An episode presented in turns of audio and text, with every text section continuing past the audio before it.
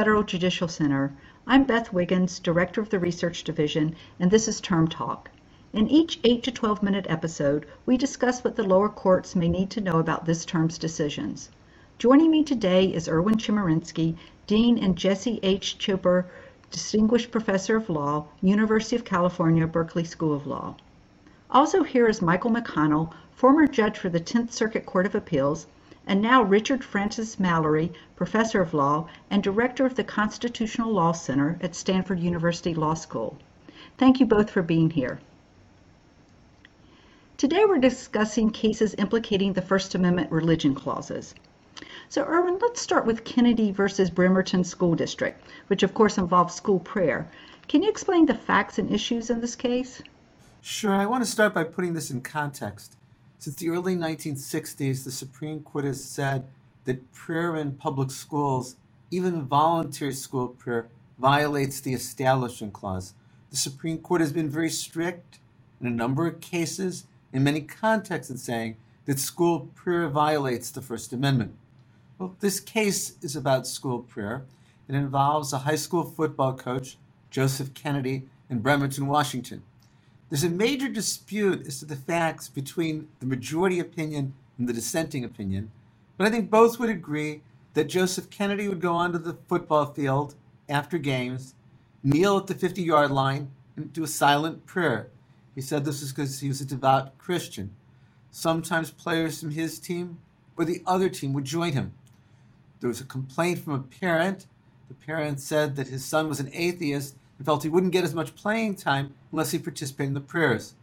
The school system asked him to stop this. He briefly ceased, but then he began the practice of going onto midfield after games and delivering an inspirational Christian message. Sometimes players from one team or both would join him.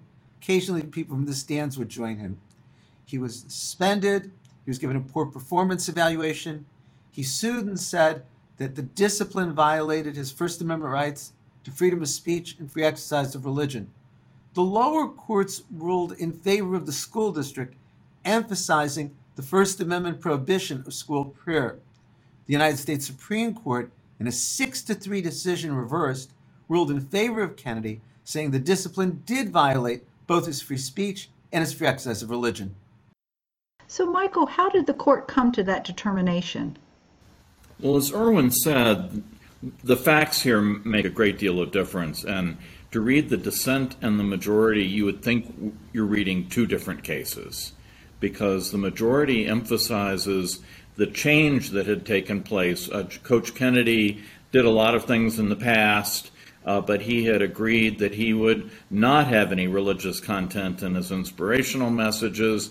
He agreed that he would uh, wait until the team was not even there so they wouldn't even see uh, his silent prayer on the field.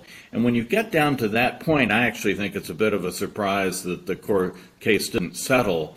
Uh, be, but then to read the dissent, they emphasize the things that he used to do uh, and um, make him out to be someone who is really trying to coerce and influence the uh, members of the team. Now, from the point of view of lower courts, what matters isn't what the facts were of this case. What matters uh, is what are the rules uh, for evaluating similar cases. And the uh, real question here is whether, uh, when he was engaging in these prayers, uh, Coach Kennedy was speaking with the authority of uh, the school, as opposed to this being one of the occasions when a private speaker, even a government official, even a teacher, uh, can sometimes engage in religious activities on school premises but where they're not actually uh, uh, speaking for the school.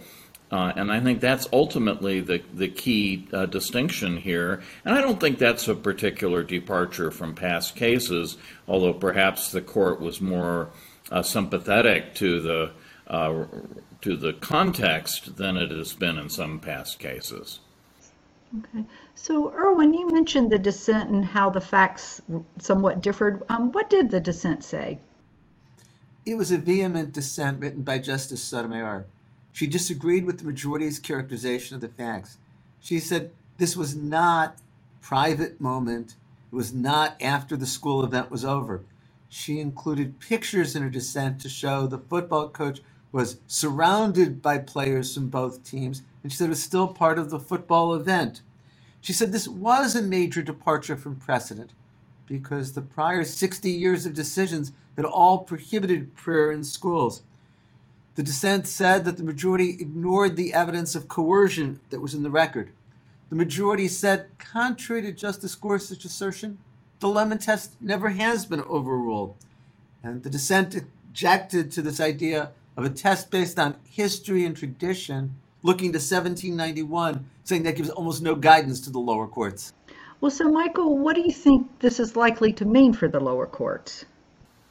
Well, I do think it's a little peculiar for Justice Gorsuch to say that the Supreme Court had long abandoned the Lemon test when it has never actually uttered the magic words, the Lemon test is uh, overruled. Uh, but I think that that is the meaning of this case. I think for lower courts going forward, uh, they should assume that the Lemon test uh, is no longer the operative principle. I want to focus on that. I agree with Michael that though the court had never before overruled Lemon, that's the practical effect of this decision. But what is that going to mean? There are many Supreme Court cases that were decided based on the Lemon test. Are these still binding on the lower courts? Have they been implicitly overruled? And what's it going to mean in terms of prayer in schools? It's not just here that the Supreme Court said that the school may allow the prayer. The court saying the free exercise clause requires that the school permit the prayer. At the very least, I think this says that when there is, to use Justice Alito's words, a lull in the activity before school, recess, lunch, when children have their heads down on the desk after school, teachers are allowed to pray in the school classrooms. And if teachers, students join them, that doesn't violate the Constitution. Okay. Well, thank you both for being here today, and um, I look forward to talking with you again.